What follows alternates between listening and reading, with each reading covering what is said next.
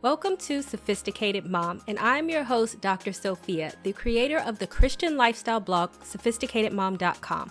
I will break down faith based advice and make it applicable and relatable to help you on your journey on this thing we call life. You'll learn everything you need to know on how to become the master of your own destiny. Are you wondering when to have the birds and bees talk with your child and how exactly to do it? Well, my advice is that it should always be sooner rather than later. And I want to encourage you as a parent that is really not as bad as you think. And even as a Christian, I realize that it's important to have an open dialogue about sex. Just because you have the birds and the bees talk with your child does not mean that you are encouraging them to go out there and do it. Avoiding the sex talk is not the answer, even as a Christian.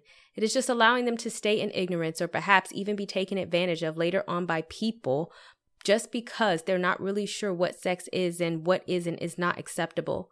Hopefully, the Birds and the Bees talk is the first of many open and honest dialogues that you have with your child, and it will encourage your child to come to you when they have questions about the world.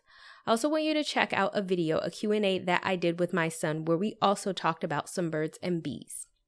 First, having the birds and bees talk does not mean that you're encouraging your child to have sex. As a single mom who has a little boy, I want to be transparent as possible with my son. Just because I want to explain the birds and bees, that does not mean that I'm encouraging him to go out and have sex. It just means that I would not want him to walk around at 20 years old thinking that babies are delivered by a stork. I can recall that when I was in elementary school, older kids who were fifth graders came along and told me that a condom was a plastic bag and then gave it to me. I was in awe. I had a condom. I believed that the bag was a condom for the longest time because no one told me differently. My point is that it is better for your child to find out sex from you than it is for them to find out sex from someone else because his friends may tell him, you can't get a girl pregnant if it's your first time and her first time, which of course is false. If you pull out, you can't get a girl pregnant, which is also false. You can't get an STD from oral sex, which is again false. Having the sex talk with your child is knowledge, and knowledge is power. Teach your children that there are consequences to having sex, such as pregnancy or an STD, and as a Christian, explaining that this is why God wants them to wait for sex within the confounds of marriage, so that they are protected from STDs and unwanted pregnancies. Pretending that sex does not exist may encourage your children to make mistakes based on misinformed sex information that was given to them by their friends or the internet. Secondly, how early is too early? I decided to start giving my son the sex talk at the age of five. Yes, at five. Remember when I mentioned to you that you do not want your kids in the dark about some sex stuff because that can lead to them being taken advantage of? That includes them being molested. I'm not wishing that on anyone. But the fact of the matter is is that many children who are molested by people that they know and many of them do not even know that it's wrong because no one told them that their private parts were private. As a Christian, it is important for us not to be naive. Kids have gotten molested at church by family members and even by school workers. Trust that God will protect your children, but also remember to keep your children safe by not keeping them in the dark about what, what is good touch and bad touch. Believe it or not, I was not the first one that gave my son the molestation talk. It was his doctor. As she examined him, she told my son that she was going to touch his penis. She said the word penis, not pee pee or wee wee, and asked him if it was okay. She also explained that it was never okay for anyone else to touch his penis without his permission. This included adults and family members, and that if someone was trying to touch his penis, he should tell an authority figure right away. After that, she asked my son for permission to touch his body. Even if you don't feel comfortable talking to your kids about sex, Ask a doctor, counselor, or therapist to help you. Third, having the birds and bees talk. Skip the soft talk. Children should know the proper name for their genitalia. Using names like wee wee or penis or cookie for vagina makes their genitals seem more like a toy. And when someone asks to touch their cookie, children think that it's okay because it sounds like a sweet snack that they get from their parents after dinner. Going back to my son's doctor's office, he understood and also laughed about it because he's a boy.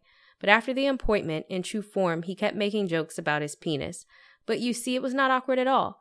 Did not make me feel embarrassed, or it did not make me feel embarrassed for him by calling its penis by its actual name. I know that sometimes as Christians, we can be really secretive about our bodies, but remember that God created all of us, including our private parts. Adam and Eve were running around the Garden of Eve naked, it was not until the devil told them that they were naked after eating the forbidden fruit that they became ashamed about being naked. Genesis 3 1. So even when you talk to your children about their bodies, let them know that it is nothing to be ashamed about. They are part of God's creation, all of them. Also, check out my video down below for more tips on parenting. Fourth, always be age appropriate. I did not expose my son to the sex talk all at once. As parents, we know that the birds and the bees talks comes more and more as they get more curious with age. After my son was five, we had the no one touches your penis talk. The next sex talk came when my son was six. We were watching cheerleaders. Out of nowhere, my son told me that his penis was standing up and asked me what was wrong with it. Remember, back at the doctor's appointment when he learned about his penis, he never forgot. And since he felt comfortable talking to me about it then, he felt open enough to talk to me about it now. As a Christian, I really want to explain something to parents. The fact that my son's penis was getting an erection was normal. It is a normal biological response to what he was watching. If this happens to your child, please don't make them feel ashamed about it or if they have done something wrong just because their bodies decided to have a natural response to the opposite sex. You can teach them that just because your body responds to certain stimuli does not mean that they need to act on it. Even in the instance, I only explained what was relevant in the moment, which was his body natural response to something. I didn't yell at him, make him feel uncomfortable, try to throw holy water on him, call him the devil, or accuse him of wanting to have sex too soon. I just explained that as a male, these things sometimes happen, and as he gets older, I will explain more sex related questions he has as are befitting to his age. Fifth, if you make it weird, it will be weird. An actual story was when my son was a few years old and he came into my room and asked me, Mommy, when I get married, what will my wife do with my penis? Will she play with it? My response was something like that. And then here comes the question that most parents dread Mommy, what is sex? Had to think about my response and put it in a way that he would understand that would not horrify him. It was when a man rubs his penis on a woman's vagina. My son's reaction was priceless. His eyes got big and he said, I did not know that. And once again, as a Christian, I reiterated that having sex within marriage is okay and it's not okay for him to just have sex with anyone because there are STDs and other unwanted consequences that can happen by sharing your body with anyone. I explained to my son that it is what God intended. My point is that it is good to be open and honest with your children and back up your Christian principles with what you're saying, not in a God will smite thee if you sex type of way, but in a way that they will understand and one that will encourage them to want to follow God's way in doing things when it comes to sex. And remember, educating about sex and STDs will teach them that sex is a huge responsibility and can have unintended consequences such as AIDS or even a baby that they can't take care of.